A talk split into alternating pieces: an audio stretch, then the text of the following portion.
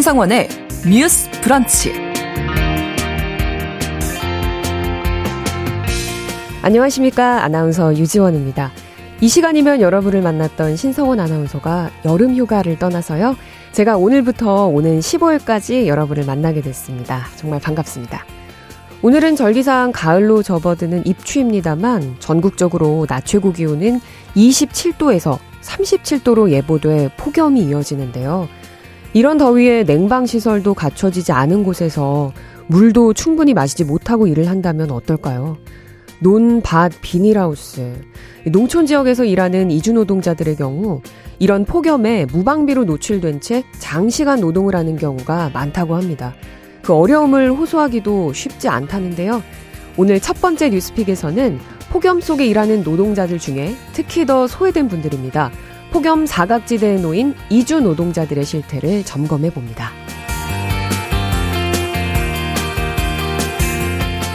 최근 법원은 한국인들을 상대로 SNS로 친분을 쌓은 뒤 수천만 원을 편취한 해외 조직원들에게 징역형을 선고했습니다.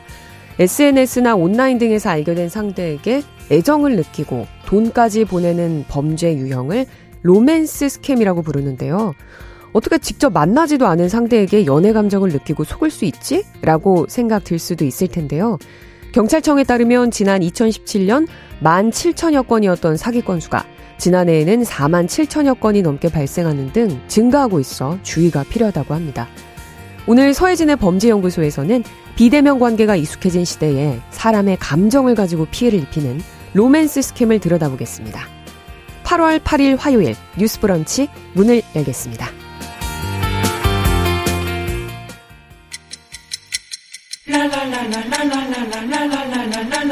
듣고 공감하고 진단합니다. 우리 사회를 바라보는 새로운 시선. 신성원의 뉴스 브런치 뉴스 픽. 뉴스 브런치는 청취자 여러분과 함께 소통하며 만들어갑니다. 실시간으로 유튜브로도 보실 수 있고요. 여러분의 의견도 받고 있습니다. 짧은 문자 50원, 긴 문자 100원이 드는 샵 9730, 라디오와 콩 앱으로도 많은 의견 보내주세요. 화요일의 뉴스픽은 한겨레 신문 박대 기자 그리고 조성실 시사평론가 나오셨습니다. 어서 오세요. 네, 안녕하세요. 네, 반갑습니다. 네, 반갑습니다. 첫 번째 뉴스픽입니다. 폭염 속에서 일하는 노동자들. 그중에 폭염 속에 쉴 권리를 더욱 보장받지 못하고 소외된 분들입니다. 이주 노동자들의 노동권에 대해 짚어보는데요. 먼저 질병청이 온열 질환자 발표를 계속 하고 있죠. 현재까지 몇 명이나 발생했나요? 어, 음, 네, 질병관리청이 이제 온열 질환자 집계를 한 건 사실 5월 20일부터예요. 근데 자료들을 보면 사실 7월 이후부터 이제 온열 질환자 분들이 몰려 있고 이게 8월 6일까지 그 누계된 수치를 보니까 온열, 온열 질환자 분이 1,869명이나 돼서 어. 상당히 많죠. 네. 그리고 사망은 이제 24분이 온열 질환자로 돌아가셨고 사실 어제 하루만 해도 어제도 굉장히 더웠잖아요. 그쵸. 근데 어제 하루만 해도 107명 분이 온열 질환 자로 호소를 하셨고 아마 세 분 정도가 이제 온열 질환으로 추정되는 사망자로 현재까지 이제 판명이 된 상황입니다. 근데 올해 수치를 보니까 이미 작년 수치를 넘었더라고요. 네. 아직 여름이 다 간 게 아닌데 어 2022년 온열 질환자는 1270명이었거든요. 근데 네. 벌써 600명이 더 많은 상황이라서 확실히 이제 어떤 기후의 위기가 무엇인가를 좀 체감하게 되는 것 같기도 하고요. 이제 대부분이 제가 그 온열 질환자 그 실태를 좀 살펴보면 대부분이 이제 농촌에서 일하시는 아. 고령의 노동자분이시기는 해요. 그래서 좀 사실 이런 날씨에는 가능한 작업을 안 하시는 게 좋은데 그게 또 현실적으로 되진 않으니까 좀 그런 어려움이 있으신 것 같습니다. 네. 음. 그러니까 논밭이나 야외에서 네. 일하다가 쓰러진 사례들이 상당히 많다는 얘기죠. 맞습니다. 사실 이게 직업별로 보면 단순 노무 종사자인 분들이 한 18.9% 그리고 뭐 농촌, 어촌 이런 데서 일하시는 종사자분들이 8.1%로 주로 이제 야외에서 일하시는 분들 뭐 건, 네. 사실 단순 노무라고 하면 아마 이제 건설업 등에서 이제 일용직으로 이제 금, 고용돼서 하시는 분들이고 근데 이제 너무 잘 아시다시피 이제 농촌에도 워낙 인력이 없고 건설업 네. 쪽도 인력이 없다 보니까 이런 곳에서 일하시는 분들 대다수가 이제 이주 노동자신 거죠. 근데 음. 이제 저희가 오늘 또 추후 짚겠지만 이제 이주 노동자 분들이 주로 너무 덥고 우리는 쉴 필요가 있는데 그거를 이제 고용주한테 잘 말을 못하는 상황들이 좀 계속되고 있고 실제로 사실 어 얼마 전에도 이제 중국 국적의 이제 외국인 남성분이 이제 농장 밭에서 이제 양파를 수확하다가 중간에 의식을 잃고 쓰러지시기도 하고 네. 그랬다고 합니다. 네. 아, 그동안 야외에서 일하는 노동자들의 폭염 예방에 대해서 뉴스 브런치에서도 여러 차례 다뤘는데 그 오늘은 그 중에 이주 노동자분들께 한번 집중을 해보려고 합니다. 이분들이 특히 많은 일을 하는 현장이 있겠죠? 네, 맞습니다. 이제 아무래도 국내 인력이 잘 수급되지 않는 지역에서부터 이제 이주 노동자들을 많이 채용하다 음. 보니까요. 농어촌 지역에서 종사하시는 분들이 많고 이제 농업 지역이라고 하면은 정말 그야말로 땡볕에서 일하는 경우도 있지만 비닐하우스 아. 이걸 실내라고 봐야 될지 실외라고 봐야 될지 그래서 더 폭염 상태의 열사병 위험이나 이런 거를 더 폭증시키는 비닐하우스 속에서 이제 음. 근무하시는 분들이 많은 것으로 알려져 있어요. 덧붙여서 어업에 종사하시는 분들도 많이 계신데 이분들은 또 양식장 같은 데서 근무를 네. 하십니다. 그럼 이제 야외에 노출이 많이 되고요. 그 이외에 이제 공장이나 이런 곳에서 일을 하시거나 혹은 건설 현장에서 일을 하시는 분들이 많이 있습니다. 그래서 우리가 뉴스로 이제 많이 그동안 접해왔던 거는 야외 근로자들이 건설 현장에서 사고가 나거나 네. 공장에서 기계 끼임 사고나 추락 사고들이 일어나는 사례들을 종종 뉴스를 통해서 많이 보셨을 텐데 이제 생각보다 어, 그 사고도 문제가 있고 계속해서 개선이 돼야 되는 부분이지만 이제 기본적으로 5인 미만 사업장은 좀 열애가 되더라도 이제 규모가 조금 더 올라가거나 특히 야외 건설 근로자들 같은 경우에는 이제 국내 노동자들과 또 섞여서 일을 하게 되는 음. 일들이 잦잖아요. 네. 이제 그러다 보니까 중대재해처벌법도 열사병으로 사망하는 환자가 한 명 이상 혹은 열사병으로 이제 증상을 호소하거나 진단을 받게 된 사람이 작업자가 세 명 이상 나오게 되면 중대재해처벌법에 근거해서 이제 처벌받을 여지가 생기거든요. 네. 그럼 이제 국내 노동자랑 섞여서 일하는 작업장은 그래도 뭐 수년 전보다는 조금 진전이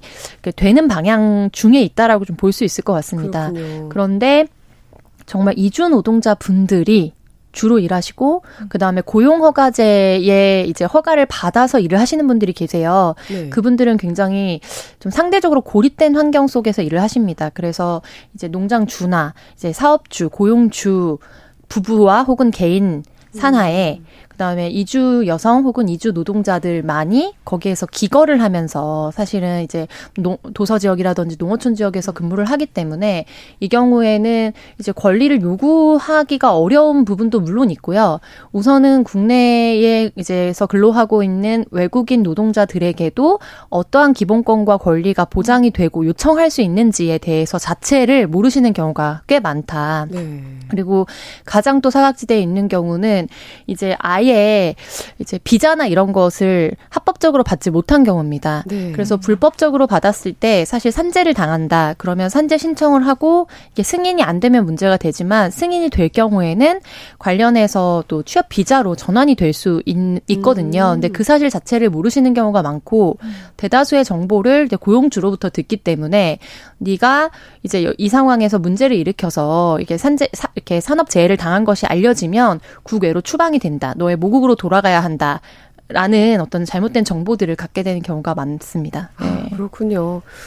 또 아까 말씀해 주셨지만 비닐하우스의 경우에 음. 그 안에 온도가 50도 가까이 올라간다고 하는데 음. 냉방 시설이 제대로 갖춰지지 않고 또 물도 공급이 안 된다고 하는데 실태를 좀 알고 싶네요.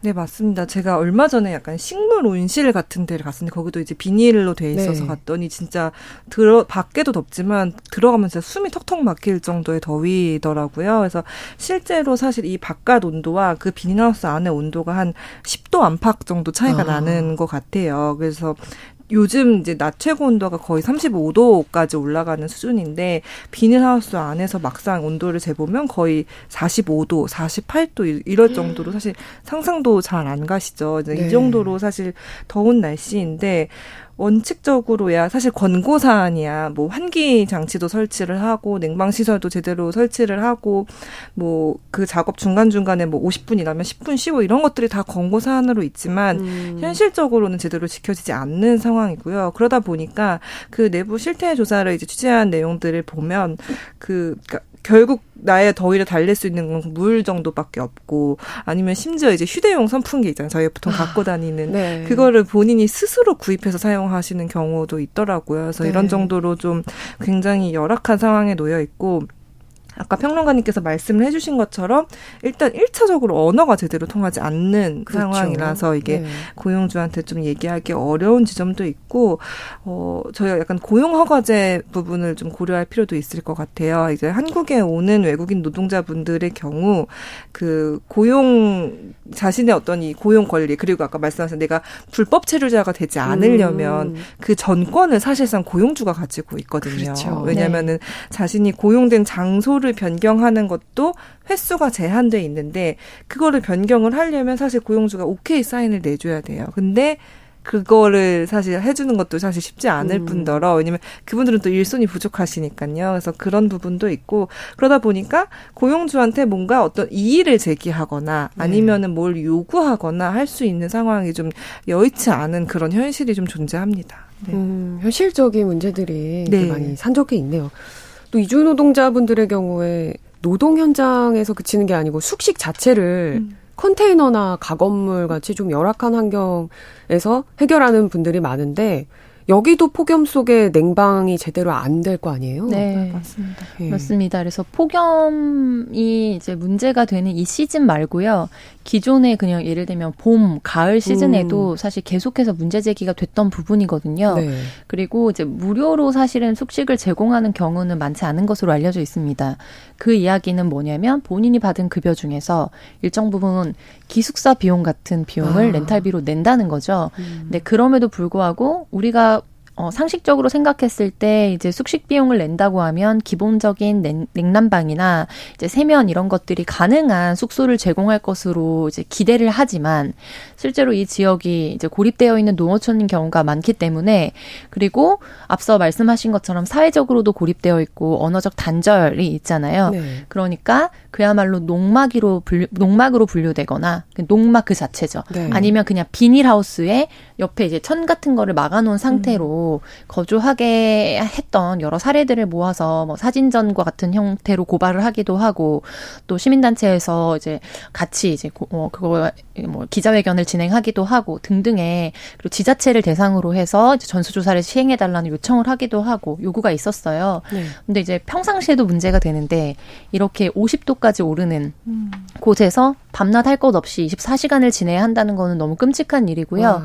이제 KBS 보도였던 것으로 기억을 하는데 예, 원리상으로 자동차랑 같은 거잖아요. 그러니까 우리가 음. sleeping child care라는 어린이집이나 음. 이제 유치원에서 차량 관련된 이제 폭염 이제 그런 설치 방안이나 이런 것들이 전국적으로 도입이 됐을 때도 네.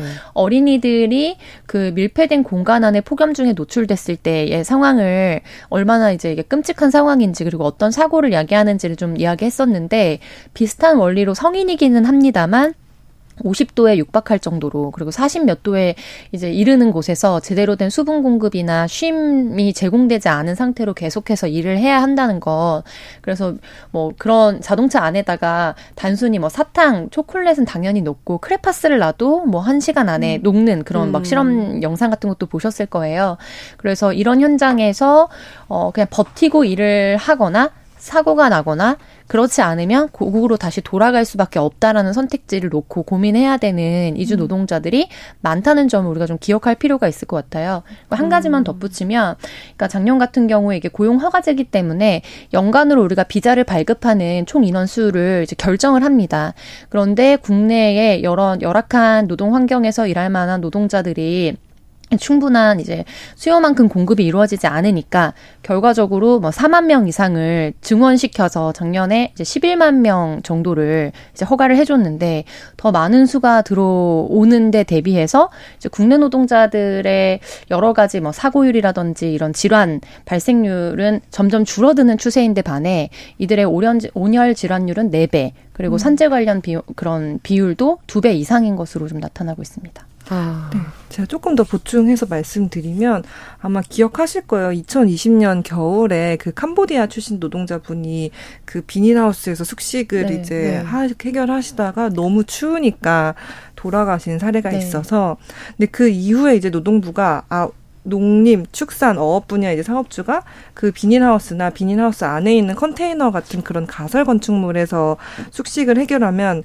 고용 허가를 내주지 않겠다라고 이제 음. 권고를 하긴 했는데 그렇게 음. 밝히긴 했지만 실제 사실 농촌이나 어촌 현장에서는 그런 것들이 거의 이루어지지 않는다고 해요. 그래서 실제로 여전히 많은 이주 노동자들이 비닐하우스 혹은 비닐하우스 안에 설치된 컨테이너 이런 곳에서 사실 숙식을 해결하고 있고 그 컨테이너 같은 경우 경우도 사실 여름에 덥고 겨울에 춥잖아요. 그러다 보니까 계속 고생을 하시는 그래서 사업주가 이제 정부에 제출하는 서류에는 아 우리는 빌라 아니면 주택에서 노동자들을 먹고 재우겠다라고 이제 말을 하지만 그래서 고용 허가를 받은 뒤에는 실제로는 비닐하우스를 숙소를 제공하는 경우가 여전히 많고 이런 현장에 대한 단속이 잘 이루어지지 않는 음. 그런 현실인 것 같습니다. 네, 또 청취자분들이 의견을 주고 계시네요.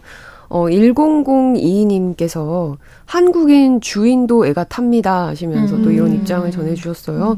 물은 생수로 충분히 드리고 음. 또 탄력 근무를 해도 음. 외국인 노동자들이 7시 출근, 5시 출근을 어, 5시 퇴근을 고집할 때가 있습니다. 음. 뜨거운 시간에 능률이 안 올라서 음. 탄력 근무를 하려고 해도 어, 외국인 노동자들과 더불어 또 한국인 농장주도 힘이 듭니다. 능률도 안 오르고 시간만 채우고 갈 는 실정이고 음. 인건비도 최저임금제로 한국인과 동일한데 음. 일은 한국인의 7, 80% 정도 할 때도 있습니다. 음. 농장주 애로사항도 너무 음. 많습니다라는 입장도 좀 네. 전해 주셨습니다. 음. 현장에 그런 고충이 확실히 있으실 수 있겠네요. 이게 네. 어 사실 뭐 각 사업장마다 좀 다르겠지만 말씀하신 네. 대로 이렇게 좀 어떤 휴게 시간이나 이런 걸 지켜 주려고 해도 이제 기대하시는 만큼의 안 나올 수는 있겠지만 어쨌든 이 이런 각 사업장마다의 고충을 좀 잘 들어서 음. 조율할 필요가 있는 것 같아요. 네. 네 모든 외국인 노동자들이 일하는 곳이 동일하지는 음. 않겠죠. 음.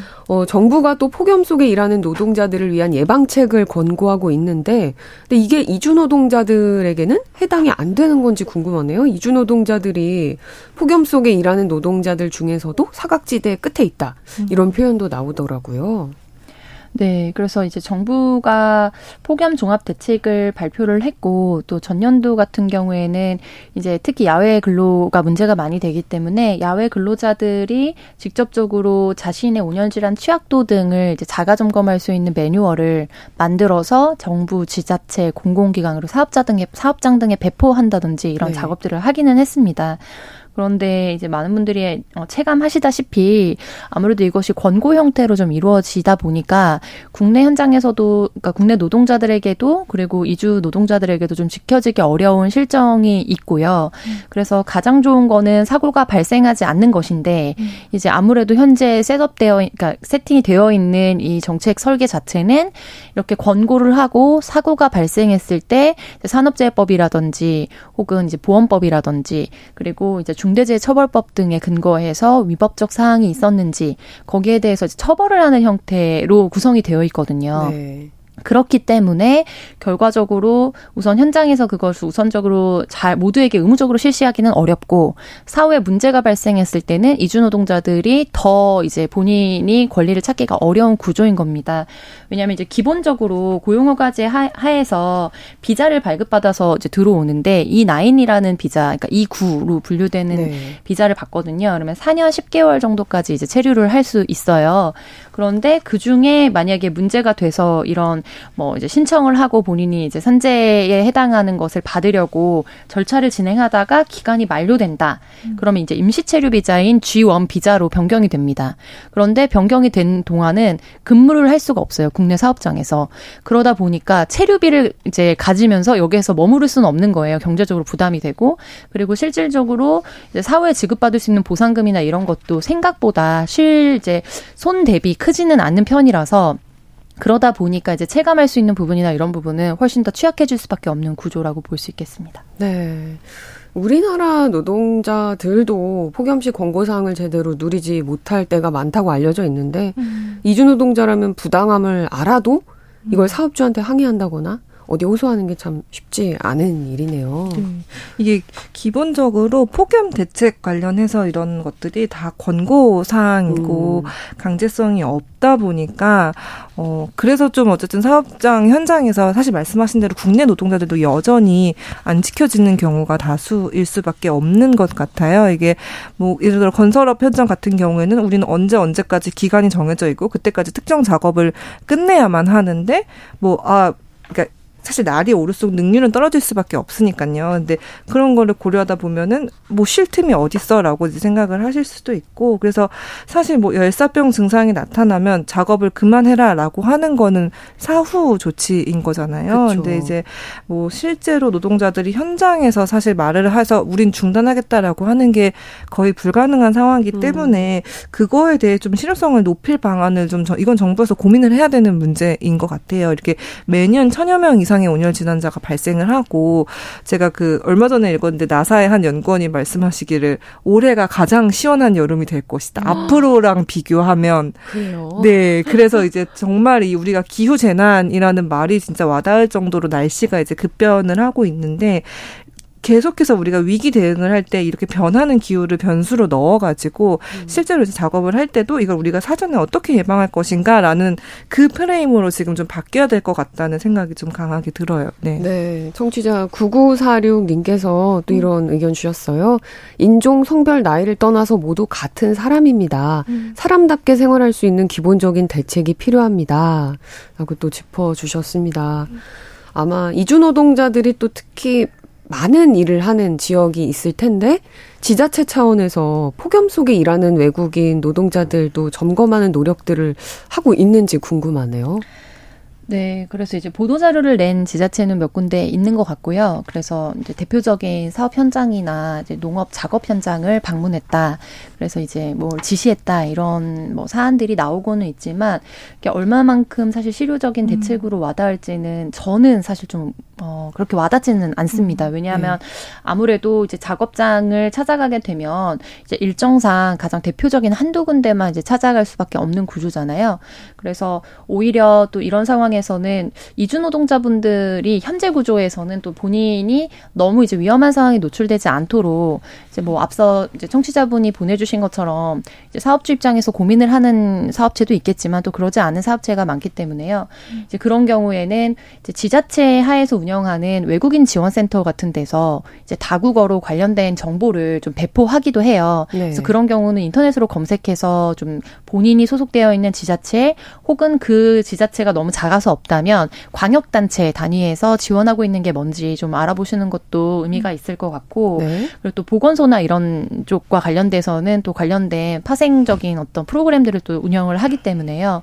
그리고 무엇보다 저는 고립되지 않는 게 굉장히 중요하다는 생각을 많이 합니다. 음. 그래서 찾아보시면 이주민 노동자분들을 위한 연대 단체, 시민 단체라든지 혹은 뭐 선교회 형태를 띈 이제 오랫동안 활동을 해온 단체들이 있어요. 네. 이런 경우에는 지금 개인이 겪고 있는 문제가 사실 좀 더 개선이 될 수 있는 문제인지 아니면 그 사업장이 고질적인 문제를 가지고 있어서 사실은 여기에서 계속 일하는 것이 더 악화된 상황을 초래할 수밖에 없는 상황인지 이제 어, 어떻게 보면은 국내인의 시각에서 좀 더 균형 있게 이제 조언을 해줄 수 있는 단체들이 있기 때문에 음. 그런 단체들을 인터넷에서 검색해 보시면 또 연락처 같은 게 뜨거든요. 그래서 그런 방식으로 이제 최소한의 생존과 관련된 이제 위험한 상황에는 처하지 않도록 기본적인 것들을 좀 찾아보시는 것도 저는 권고드리고 싶습니다. 네. 음. 정말 노동자가 일을 하다가 쓰러져서는 안될 것 같아요. 국적에 상관없이 폭염 속에 당연히 누려야 할 권리에 이주 노동자들도 소외되면 안 될 텐데 어떤 노력이 필요할지 개선 방안 있을까요? 간단하게. 뭐 앞서 언급했다시피 사실 이런 우리가 그 지자체장들이 서로 이제 폭염 대책이라고 내놓고는 있거든요. 근데 그런 것들이 예를 들어 뭐뭐 이제 cooling fog라고 해서 물을 분사하는 장치를 설치를 한다던가 뭐 이런 정도 기는 한데 이거보다 조금 더 아까 말씀드렸다시피 실효성을 높이는 방안을 고민을 해야 될 것 같아요. 그 작업 현장에서 아까 이제 문자를 주신 청취자분도 말씀을 하셨듯이 이런 거를 예를 들어 지켜주고 싶어도 현실적으로 일에 뭐 진척이 나오지 않는다는 그런 사업주분들의 고충도 있을 텐데 그럼 어쨌든 일의 그 작업 네. 능률을 올리는 것과 네. 네 그런 것들을 좀 조율해가지고 실효성을 좀 많이 보완하는 네. 방안을 네, 찾아야 될 것. 여러분은 지금 KBS 1라디오 신성원의 뉴스 브런치를 함께하고 계십니다.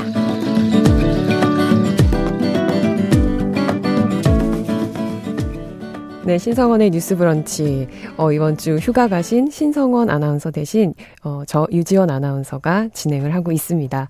어, 두 번째 뉴스픽 들어가기 전에 일부에서 계속 얘기 나누던 이주 노동자들 문제를 어, 얘기 나누려고 하는데요. 이주 노동자들의 이 폭염 속에 예, 정말 어, 어려움을 당하고 있는 상황에 대한 개선 방안에 대해서 얘기를 나누고 있었는데요. 박다 기자님 어, 아, 계속 얘기를 네, 예, 부탁드립니다.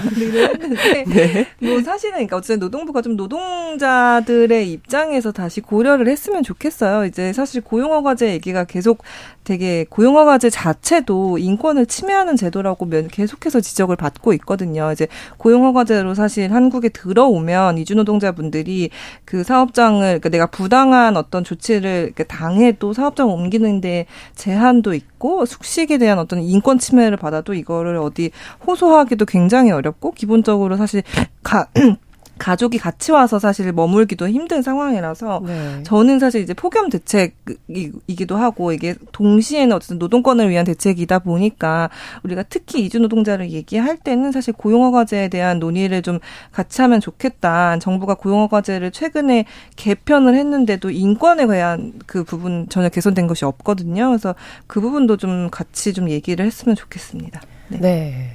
아, 저 한 가지만 관련해서 꼭 드리고 싶은 네. 말씀이 있는데요.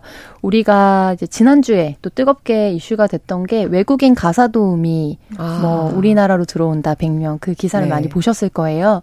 근데 이제 이 대책을 사실 정부나 지자체에서 전면에 정책 목표로 내걸고 있는 거는 저인구화를 해소하겠다는 겁니다. 음. 그래서 육아 부담을 줄여주겠다는 거고요. 그리고 그 이면에는 사실 이제 가사 근로자로서 역할을 하셨던 많은 분들이 이제 은퇴 세대가 되면서 여기로 유입되는 신규 인력이 없다는 거. 그래서 그 두 가지 문제를 잡기 위해서 사실 이나인 비자가 원래는 이제 가사 근로자에게는 어, 발부가 되지 않는 비자였거든요. 네. 그런데 그 명목으로 이제 비자를 발급하겠다라는 정책을 발표했어요. 근데 저는 이제 우리가 국내 저인구화 현상에 대응하기 위해서 어, 이제 이민이나 이런 것들을 적극적으로 고려해야 된다라는 이제 공방들이 국회와 뭐 정부 부처 장관들 간에 오고 가고 이런 현실을 이제 종합적으로 고려할 필요가 있다. 결국에 새로운 어떤 인력들을 외국에서 계속해서 핑크빛 미래를 가지고 아 그들에게는 정말 꿈의 직장이 되고 우리에게는 사실 더 싼 비용으로 우리 일을 대체해 줄 수 있는 인력이 수급된다라는 방식으로 목표를 세우고 홍보하는 거는 이런 우리의 모두에게 양쪽 모두에게 문제 해결에 큰 도움이 안 된다고 생각합니다. 그래서 냉정하게 현재 국내에 와 있는 이주 여성들과 이주 노동자들의 현실이 어떤지 음. 그리고 이제 기본적으로 인간으로서 지켜야 될 최소한의 것들이 어떻게 시스템적으로 보완될 수 있는지에 대해서 종합적인 관점으로 대책을 가져가야 폭염 대책이라든지 그다음에 또 혹한기 대책 나올 거거든요. 이런 부분들도 같은 결을 가지고 해결해 갈 수 있다는 점을 한 번 더 말씀드리고 싶습니다. 네. 어, 이번에는 두 번째 뉴스픽입니다. 어, 태풍 카눈이 북상하고 있다는 소식이 전해 지고 있는데 때문에 전국 전북 새만금에서 열리는 제25회 새만금 세계 스카우트 잼버리가 조기 철수를 결정했습니다. 네. 태풍이 오면 새만금 지역 특성상 여러 우려점이 있는 거죠. 지금 철수 상황이 어떤가요? 아, 네, 맞습니다. 지금 태풍이 원래 진로를 바꿔가지고 거의 한반도를 관통하는 방향으로 북상을 하고 있다고 하고 지금 그 거의 4만여 명, 3만 7천여 명이 머물고 있는 그 전북 지역도 그 태풍 영향권에 들다 보니까 안전을 위해서 사실은 어제 굉장히 급하게 결정이 된 사안이고요. 그래서 오늘 오전 10시부터 사실 이제 조금씩 철수를 하고 있어요. 네. 그래서 원래 어제까지만 해도 아 우리가 조금 조금 그나마 태풍의 영향이 덜한 수도권으로 하겠다라고 했는데 이제 오늘 논의된 거를 보니까 뭐 수도권뿐만이 아니라 뭐 전북의 일부 지역 이런 쪽으로 이제 좀 여덟 개 시도로 좀 나눠 가지고 오늘 오전부터 철수를 시작했고 이제 뭐 조직위 설명을 보면 한 여섯 시간 정도 걸릴 것 같다고 하더라고요. 네. 그래서 아마 철수를 하면 이제 잼버리 그 새만금 간척지에 남아 있는 이제 시설들은 완전히 철수를 해서 혹시 모를 태풍 때문에 혹시 뭐 날아가거나 이런 피해를 최소화하겠다라고 밝힌 상황입니다. 아, 태풍 북상으로 참 발빠른 대책이 필요했을 텐데 수도권으로 철수를 많이 하면 네. 잼버리 행사가 어떤 식으로 진행이 될지 궁금합니다. 지금 조기 퇴영은 하는데 잼버리 중단은 아닌 거라고 봐야 되나요? 네, 정부의 공식적인 입장은 그런 기조를 띠고 있고요. 그래서 이건 사실상으로 조기 태형이다라는 입장과 음. 그렇지 않고 현실적으로 이제 특히 태풍이 이례적으로 우리가 예상하지 못했던 방향으로 불어오면서 불가피하게 방식을 변경한 것이다라는 네. 입장이 좀 부딪히고 있는 상황이에요. 그래서 버스 한 천 대 정도를 지금 동원한 것으로 알려져 있는데 전국에 뭐 서울, 경기, 전북, 충남, 충북 등 이제 숙소가 아무래도 거의 4만 명을 육박하는 음. 어, 분들을 이제 이동을 해야 하기 때문에 네. 그래서 숙소가 확보된 것을 우선적으로 해서 좀 배치를 하고 있고요. 음. 이와 관련해서 기존에 예정되어 있었던 이제 폐막 공연 같은 경우에도 어, 일정과 장소가 전적으로 변경돼서 지금 최종적으로는 어, 기존에 전북에 있는 전주 월드컵 경기장을 이제 고, 어, 적극적으로 고려하고 있다라는 취지의 발언이 나왔다가 음. 그것도 변경돼서 상암 월드컵 경기장에서 개최될 것으로 좀 전망되고 있는 상황입니다. 네. 케이팝 콘서트잖아요. 네. 워낙 또 케이팝이 인기가 높으니 누가 출연하는지에 대해서도 관심이 많았는데 행사 시작부터 여러 잡음들이 발생했었기 때문에 대미를 장식할 콘서트는 그대로 제대로 그래도 음. 제대로 진행이 됐으면 좋겠다라는 생각을 많은 분들이 하고 계십니다.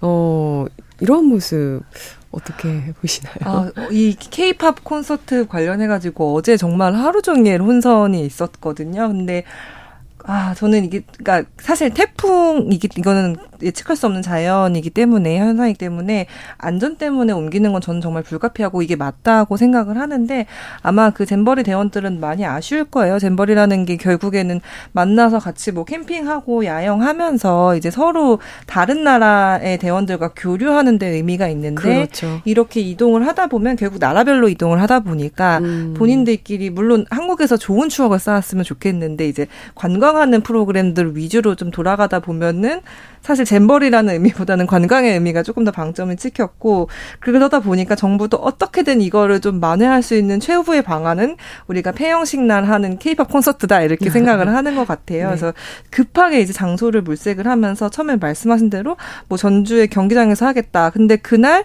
원래 축구 경기가 사실 예정이 돼 있었는데 그것도 이제 축구 팬들도 사실 많이 반발을 하셨죠. 그래서 그런 일도 있다가 그게 너무 반발이 세니까 그럼 아니다. 그러면 우리 수도권으로 옮기니까 상암에서 하겠다라고 상암 아니면 고척돔 뭐 둘 중에 하나를 보는데 최종적으로 그럼 우리 상암에서 할게라고 이제 좀 반영이 이제 정해진 상황이고 그 말씀하신 대로 출연진에 관해서도 이게 계속해서 일정이 변경되고 하다 보니까 뭐 출연진은 누구는 빠지고 누구가 들어오냐 뭐 이런 얘기를 하다가 뭐 어제는 뭐 이제 가장 핫한 그룹인 뭐 뉴진스가 온다 뭐 이런 식으로 지금 뭐 논의가 된 상황인데 뭐 어쨌든 사실 지금 세계 각국에서 오는 청소년들이 워낙 뭐 케이팝을 좋아하고 그들도 기대를 많이 하고 왔겠죠. 그러면 이제 정말 이제 성공적으로 잘 마무리가 됐으면 좋겠는데 어 이제 전반적으로 이 태풍은 불가피하게 어쩔 수 없다고 해도 잼버리를 저희가 준비하는 기간이 굉장히 오래됐고 잘 아시겠지만 어제 뉴스도 많이 나왔지만 그 준비 기간 동안 우리가 얼마나 부족했는지 에 대해서 많이 나온 상황이잖아요. 근데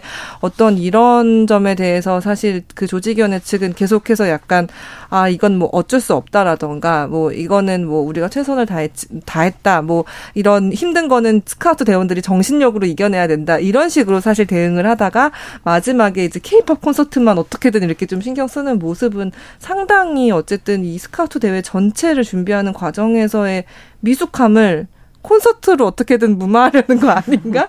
라는 생각이 좀 들 수밖에 없는 그런 상황인 것 같아요. 네. 그렇군요. 음. 정말 세계적인 행사니까 당연히 음. 마지막까지 최선을 다해야 할 텐데 여러 가지 점검할 사항들이 남아 있어 보입니다. 어, 화요일 뉴스픽 여기서 마무리 짓겠습니다. 한겨레 신문 박다혜 기자, 조성실 시사평론가 감사합니다. 네, 감사합니다. 수고하셨습니다. 신성원의 뉴스 브런치는 여러분과 함께합니다. 짧은 문자 50원, 긴 문자 100원이들은 9730. 무료인 콩앱과 일라디오 유튜브를 통해 참여해주세요.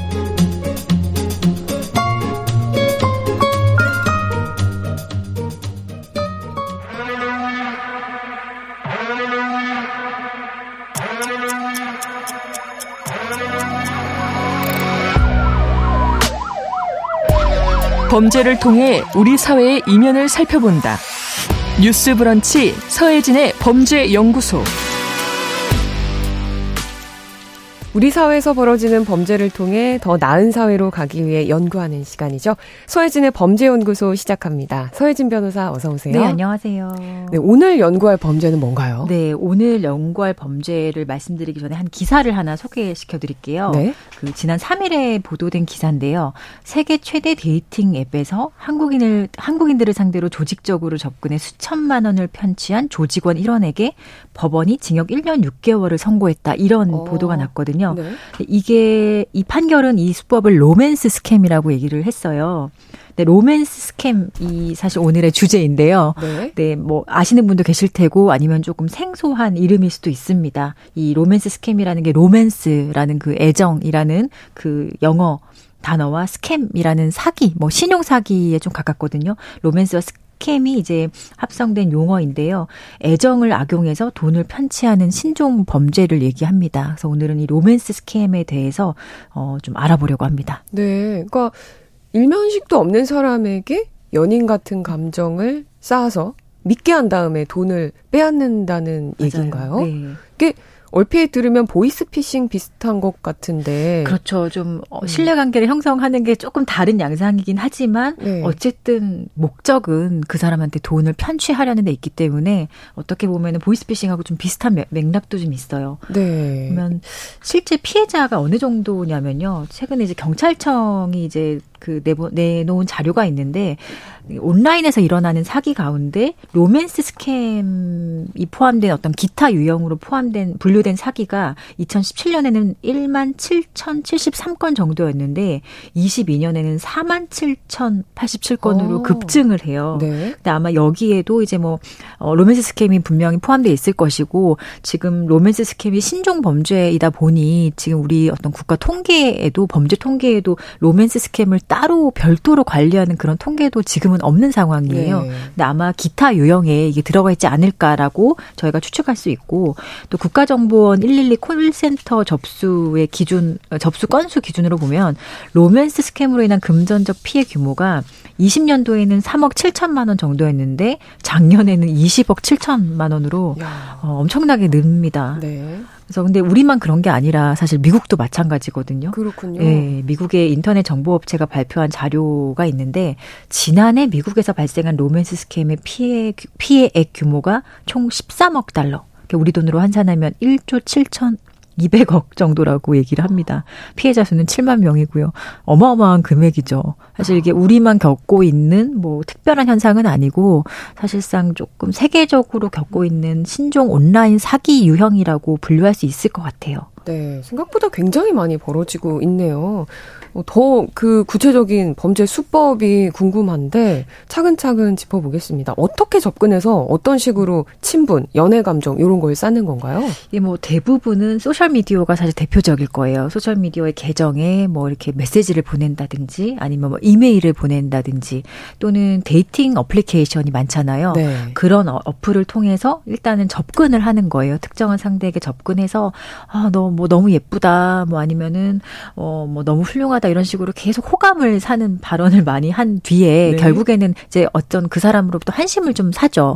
근데 그 환심 환심을 사는 과정에 상대를 막 칭찬해주고 인정해주고 이런 것도 있지만 어 좀 가짜 프로필을 가지고 어필을 하는 겁니다. 아. 일단 뭐 아주 훌륭하고 수려한 외모 를 음. 어, 자랑한다든지 아니면 뭐 재력 또는 사회적으로 인정받는 어떤 신분 이런 것들로 어, 나는 이런 사람이야라고 그리고 나는 믿을 만한 사람이다라고 상대방에게 계속 어떻게 보면은 좀 세뇌를 시키는 거죠. 가스라이팅이라고 표현하면 아마 금방 이해하실 것 같아요. 네. 그래서 이렇게 신뢰 관계를 쌓 그렇게 된 이후에는 사실 신뢰 관계보다 더 깊은 어떤 애정이나 호감 관계를 형성을 하는 거거든요. 근데 그런 과정에서 이제 어 각종 이유를 가지고 어 명분을 들으면서 이제 금전을 요구를 합니다. 뭐 음. 내가 아파서 다쳤는데 지금 당장 뭐 어떻게 돈을 마련할 수가 없는데 이걸 좀 빌려줄 수 있겠냐든지 아니면 어 주로 이게 외국에 거주하는 사람들이 많거든요. 그래서 네. 외국에 있는데 앞으로 남은 인생을 어 한국에 있는 당신과 함께 하고 싶은데 내가 한국에 갈 비행기 표가 없다 아니면 당장 돈이 어디에 묶여 있어서 네. 지금은 당장 돈이 없는데 이거를 일단 비행기 표만 주면 어 비용만 되면 어 나가서 내가 갚을 수 있다든지 이런 식으로 결국 금전을 요구를 하는 겁니다. 그래서 상대방으로부터 이제 금전을 편취하면 그 범죄의 목적이 이제 달성이 되는 건데 너무 안타깝고 참 이 상대방이 아, 좀 악질적인 것이 음, 한번 편취하는 걸로 끝나는 경우가 그렇게 많진 않아요. 음. 애정과 신뢰관계가 상당히 깊게 형성이 됐기 때문에 어, 상대방으로 한마디로 뜯을 수 있는 금액은 끝까지 뜯는 거예요. 한 번이 아니라 상당히 다회성. 이 사람한테 정말 돈이 없어질 때까지 돈을 편취하는 그런 모습을 많이 보이는 게 또 이 범죄의 특징이기도 합니다. 결국 계속 속일 수 있다는 거죠. 한 번 형성된 아, 신뢰관계로. 이게 참 피해자로서는 약점이 될 수 있네요. 감정을 이용당한다는 네. 것이. 이렇게 돈을 갈취당하는 실제 사례들이 더 궁금합니다. 최근에 우리도 되게 속속 보도가 많이 되고 있어요. 네. 최근에 보도된 사건인데요. 피해자는 이제 퇴직한 60대 남성 공무원이었는데 이분이 경기도 한 은행을 방문해서 자신의 이제 공무원 연금 수급액 5,100만 원을 어 어떤 한 사람의 계좌로 보내 보냈어요. 송금을 네. 했는데 어 은행에서 나오자마자 송금이 안 됐다는 연락을 받아요. 왜냐하면 네. 그 계좌가 사용이 정지된 상태다. 그래서 어 사용이 정지됐으니까 다른 계좌로 좀 보내달라는 부탁을 받고 아 그렇다면 이 돈을 다른 계좌 번호에 보내야지 하고 다시 은행으로 들어가거든요. 근데 이 은행원 하나 한 명이 이 상황을 되게 좀 수상하게 본 거예요. 일단 거액을 송금했는데 어 그게 송금이 안 되고 다시 또 다른 계좌로 송금하러 오신 거잖아요.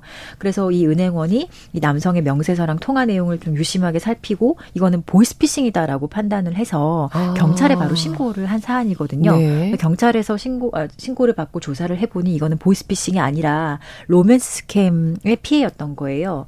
어, SNS를 통해서 이 그 60, 60대 남성에게 접근한 어떤 사람이 네. 자녀 수술비가 필요한데 해외에 돈이 묶여 있다. 그러니까 돈을 좀 보내달라. 이렇게 요청해서 처음에 이 사람이 별 의심 없이 870여만 원을 송금을 했다고 해요. 이미. 이미. 예. 근데 더 이제 계속 이제 이런 식으로 또 속여, 속여서 돈을 요구를 했던 거고 추가로 이제 사실상 노후 자금이죠. 이 5,100만 원 전체를 이제 송금하려고 하는 그 상황에서 이 다행히 이 은행원의 신고 때문에 이 피해 더 추가적인 피해는 이제 막을 수 있었던 그런 사건이었습니다. 음. 아, 이거는 또 은행 직원의 기지가 맞아요. 있었기에 네. 예방을 했지만 또 그대로 당하는 경우도 많을 것 네, 같아요. 사실 은행 직원이 이렇게 눈여겨 보지 않았다면 네. 다른 계좌로 이뭐 5천여만 원이 그대로 송금이 됐겠죠. 네. 네. 또 다른 그 사례들이 있나요? 이건 이 사안은 은행 직원의 이제 그 좀 눈썰미 였던 케이스였다면 지금 네. 사안은 이제 편의점의 그 직원의 눈썰미가 되게 오. 남달랐던 사안인데 네. 50대 남성이 편의점에 들려서 60만 원 상당의 그 gift card를 구매를 하려고 해요. 네. 근데 이 gift card 구매를 왜 이렇게 그 이 50대 남성이 굳이 이걸 할까? 그것도 좀 비싼 거잖아요. 네. 그래서 점주가 이렇게 좀 결제를 좀 미뤘어요. 오. 이따가 결제하시죠. 이런 식으로 결제를 미룬 다음에 경찰에 신고를 해요. 음. 그리고 출동한 경찰관들이 이 남성에게 상황을 묻고 어, 왜 이렇게 gift card gift card를 왜 구매해서 어디에 쓰시려고 하냐 이렇게 좀 묻거든요. 근데 얘기를 해보니까 이 남성은 얼마 전부터 그 SNS로 시리아 파병 여군이라는 불상의 여성과 어머. SNS에서 서로 대화를 네. 봤던 중에 뭐 좀 신뢰 관계 형성하고 택배 보관비랑 관세 이런 게 필요하다. 그래서 기프트 카드를 구매해서 1년 번호를 좀 전송해 달라라는 부탁을 받았다고 해요. 네. 그래서 이 사람에게 내가 이걸 전달해 주기 위해서 이걸 샀다. 이렇게 얘기를 했거든요. 그래서 경찰이 아 이거는 잘못된 거다라고 계속 설득을 해서 이제 더 이상 추가적인 피해를 막았던 사안인데 결국에 이 편의점 점주의 어떤 신속한 판단과 그 빠른 상황 파악이 어좀 예. 추가적인 피해를 막았던 그런 사안인 것 같습니다. 네. 이 사건들의 공통점, 특징 같은 걸 좀 짚어볼 수 있을까요? 뭐 지금 제가 말씀드린 사례는 사실 좀, 좀 고령의 어, 네. 어, 피해자의 사건이긴 한데, 어, 일단은 어쨌든 피해자들의 신뢰를 얻어서 온라인상에서 신뢰관계를 넘어서는 사실상 애정관계를 형성을 했던 것이고, 네. 그래서 이 피해자들이 별도의 의심을 크게 하지 않고 이런 상황을 사실은 그 속아, 속았던 거죠. 그리고 이 가해자들은 계속 이 피해자들에게 보면은 되게 특별한 존재고 어 나의 삶에 있어서 당신이 되게 중요한 사람이다라는 것을 강조하면서 계속 심리적인 세뇌를 하거든요. 그리고 이런 공통점은 결국에는 어, 이 피해자들도 사실은 이 사람들을 전혀 의심하지 않고 사실 얼굴도 본 적이 없는 사람들이잖아요. 근데 네. 의심하지도 않고 쉽게 어 이제 돈을 줄 수 있을 정도로 이 사람들을 믿었다는데 사실 가장 공통점이 있을 것 같아요. 음, 이게 참뭐 금전적인 피해도 있지만 정신적인 피해가 무엇보다 큰 범죄인 것 같습니다. 저 속고 속았다는 것을 나중에 알게 되면 네. 사실 이건 되게 사람의 마음을 이용하는 범죄이기 때문에 그렇죠. 너무 허망하기도 하고 되게 슬프기도 하고 좀 그리고 보는 사람 입장에서도 이게 정말로 나는 이 사람에 대해서 신뢰했고 그리고 또 호감도 있었고 좋아했던 마음도 있었는데 그게 결국 다 거짓이었다는 게 드러나게 되면 이 피해자들이 사실 금전적인 피해도 그렇지만 여기서 오는 어떤 정신적인 피해나 스트레스 이런 것도 되게 큰 범죄 유형입니다. 네, 근데 말씀하셨지만 그 실제 본 적 없는 사이에 연인 감정을 느끼고 이렇게 큰 금액을 전달하는 게 어떻게 가능할지 궁금합니다. 음, 그래서 저희도 이걸 뭐 기사나 이런 걸 보면 어, 저게 어떻게 가능해라고 생각이 많이 들잖아요. 네. 과연 있을 수 있는 일인가? 어떻게 속을 수 있지라고 하지만 어 실제로 이 가해자들이 피해자에게 되게 접근하는 방식을 보면은 사실 되게 좀 접, 어, 속을 수밖에 없어요. 아. 왜냐하면 이렇게 피해자와 어떤 신뢰 관계나 어떤 애정 관계를 형성하는 과정에서 이 가해자들은 피해자가 지금 처해 있는 상황, 뭐 가족 관계, 직업, 생활 관계, 생활 관계 전반을 확인할 수 있거든요. 네. 그 과정에서 피해자가 어디에 취약 점이 있는지 이런 것들을 정확하게 짚어냅니다. 그래서 그 취약한 부분을 사실은 건드리면 어떤 이야기를 하면 그리고 내가 어떤 이유를 대면 이 사람을 쉽게 속일 수 있는지를 한마디로 좀 쉽게 간파할 수 있는 겁니다. 왜냐하면 뭐 범죄가 우발적으로 발생할 수도 있고 아니면 정말 모르는 사람에 의해서 발생할 수도 있는데 이거는 기존의 어떤 범죄 피해가 일어나기 전에 상당 기간 이 가해자와 피해자가 어떤 신뢰관계나 애정관계를 형성한다는 데 특징이 있거든요. 네. 그럼 피해 피해자들은 사실 허심탄회하게 자신의 상황을 다 이야기해주고 그런 것들이 가해자들에게 다 그대로 전달되기 때문에 가해자들이 사실 피해자들을 정확하게 속일 수 있는 그런 지점을 파악할 수 있는 겁니다. 음. 그리고 여기에 어떤 뭐 어, 심리적인 요소를 더해서 지금 코로나 팬데믹 때문에 전 세계적으로 비대면 문화가 일반화되었잖아요. 네. 그 과정에서 정말 거대하게 성장한 게 이제 dating 앱 그리고 아, 소셜 그렇죠. 미디어 이런 것들이 엄청나게 급격하게 발달을 했는데 어 과거에는 사실 이런 식으로 만나는 것이 조금 어 일반적이지 않다라고 봤지만 지금은 어떻게 보면 만남의 시작이 온라인에서 이루어지는 게 일반적일 수도 있어요. 특히 젊은 세대에서는요. 그리고 그 온라인에서의 관계 형성 이런 것들이 뭐 예외적인 예외적인 상황이 아니게 되어 되어 버린 그런 시대적 배경도 조금 이런 범죄가 늘어나는 데 있어서 원인이 될 것도 같고 그리고 뭐 음. 뭐그 좀 재택근무라든지 이런 것들을 하면서 사람들이 좀 외로움을 많이 느끼고 네. 그런 과정에서 이런 그 외로움을 해소하기 위한 방편으로 어 이런 로맨스 스캠 이런 범죄가 좀 활용되었던 악용되었던 측면도 있을 것 같습니다. 네. 청취자 고은숙님께서도 이런 질문을 주셨는데, 로맨스 스캠을 당한 경우 어떻게 구제를 받을 수 있나요? 라는 질문을 해주셨어요.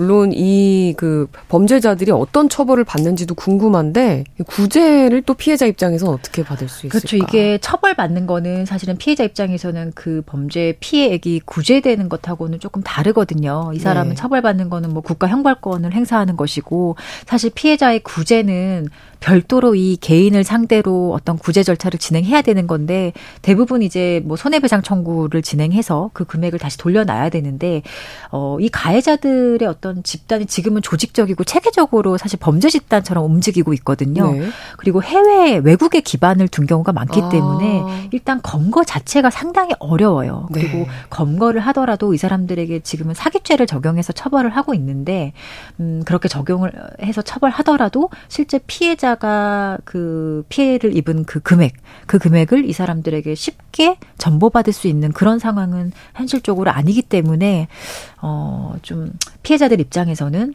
이렇게 좀 개인적인 구제가 좀 어렵다는 그런 음. 현실적인 한계도 있을 것 같습니다.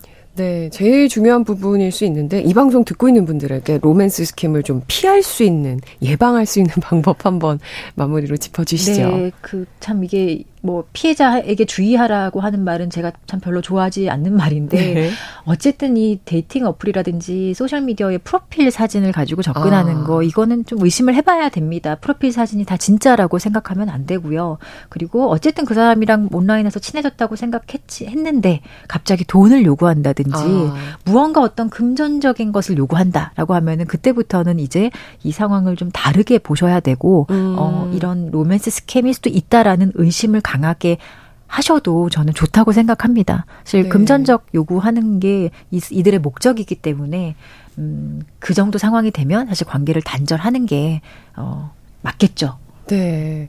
오프라인에서 만나자고 제안했을 때 음. 절대 만나려고 하지 않는 그런 특징도 있대요. 예. 예. 오프라인에서 만나자 이제 이 정도 됐으니까 우리가 한번 만나볼래라고 하면은 극구 이들은 만남을 거부합니다. 음. 그리고 또 해외에 있는 경우도 많기 때문에 그 초기에는 군인이라고 되게 많이 속이는 경우가 많았어요. 아, 해외 파병을 나간다거나 잘생긴 군인의 모습, 뭐 그런 군복 입은 모습을 을 프로필 사진에 올리고 나는 지금 해외에 있다 이런 식으로 상당히 상대방을 속이기 좋죠. 그렇기 네. 때문에 만날 수 없다라고 얘기를 하는 거죠. 네, 참 제대로 만나지도 못한 사람에게 연애 감정을 느끼다가 속았다라는 네. 이 이유로 또 적극적으로 신고를 못하는 분들도 많을 것 같은데 적극적인 신고가 또 필수일 것 같습니다. 네, 추후 맞습니다. 범죄 예방을 위해서라도요. 네. 신고도 많이 하고 그리고 신고를 가지고 우리도 좀 통계도 한번 잡아보고 음. 그리고 이들의 이런 유형의 이제 로맨스 스캠 범죄도 더 강하게 처벌할 필요가 있을 것 같아요. 네. 서혜진의 범죄연구소 서혜진 변호사와 함께했습니다. 감사합니다. 네, 감사합니다. 8월 8일 화요일 순서 마치겠습니다. 휴가를 간 신성원 아나운서 대신 여러분 만나고 있는 유지원 아나운서였습니다. 내일 11시 5분에 다시 찾아오겠습니다. 고맙습니다.